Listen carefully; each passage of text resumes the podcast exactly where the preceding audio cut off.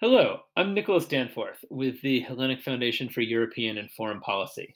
I'm here with Howard Eisenstadt, Associate Professor at St. Lawrence University. Coming up on April 24th, uh, it's assumed that President Joe Biden, uh, after much debate, will recognize in a public speech the Armenian genocide with unknowable repercussions for the US Turkish relationship. Uh, Howard, this is something that you think is long overdue. You've been very enthusiastic about this possibility.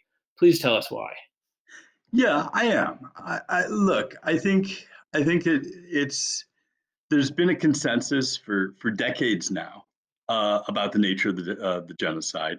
Um, the Armenian genocide was, after all, one of the the key events that helped Lemkin actually come up with the idea of genocide as a term.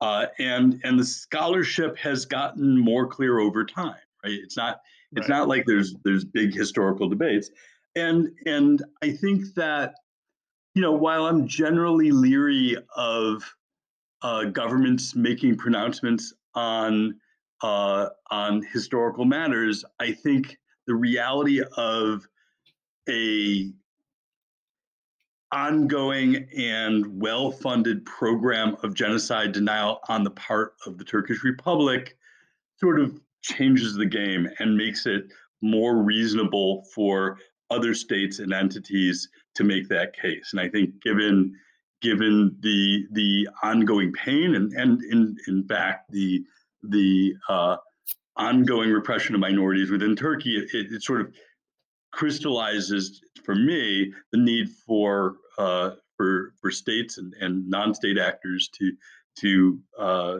to state what, what's clearly the historical consensus.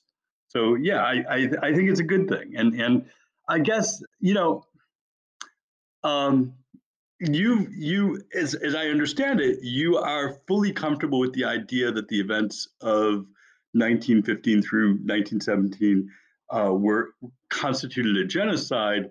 So, what are your concerns? Why is it that you're uncomfortable with the idea of the Biden administration making a pronouncement along these lines? Um, I should say that's a very good question, and I I support what the Biden administration is doing. I think this is long overdue. I'm glad they're going to do it, but I do think I'm uncomfortable about it. I think the whole business is somewhat sordid, uh, and it has to do with the way the failure to do this sooner has inescapably politicized the whole issue. Um, you know, I think the United States had an opportunity to take a principled, historically based stance on this uh, if it had recognized it by by a congressional resolution or by a, by a presidential statement when the issue first was raised in the 1980s.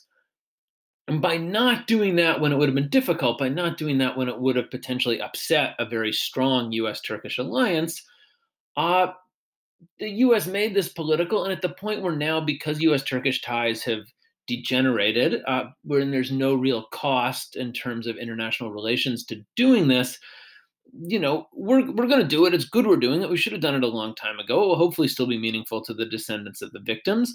Uh, but the idea that this will prompt any real reckoning in Turkey, the idea that this will seem to anyone in Turkey anything other than purely political, uh, I think is, is self-indulgent on the part of U.S. policymakers. Um, you know, the narrative in Turkey has always been this is you know this is a stick. The Armenian genocide allegations are a stick that people use to beat Turkey. Um, you know, certainly there is a history where this was one of the justifications that was used for foreign occupation of Anatolia after World War One. Um, you know, but what people in Turkey miss is that people have supported these allegations because they're real. Uh, but at the same time, clearly people have used them as a stick to beat Turkey, and the fact that the United States is using them that like that right now uh, isn't going to help.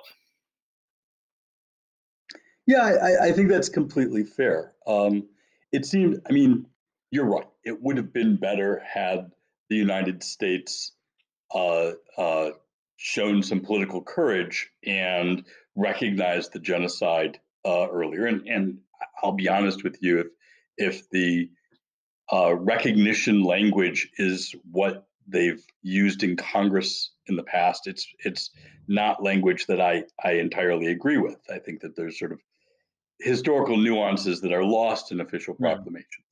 Um, That said, I would say that you know um, it's the Turkish Republic that's that's really made this a political uh, debate. I don't, you know, it, it, the the I, I, agree with you that that the United States has not shown political courage and that it's sort of cheap and easy to do it now when tensions are already bad. Do you do you think there there are going to be repercussions?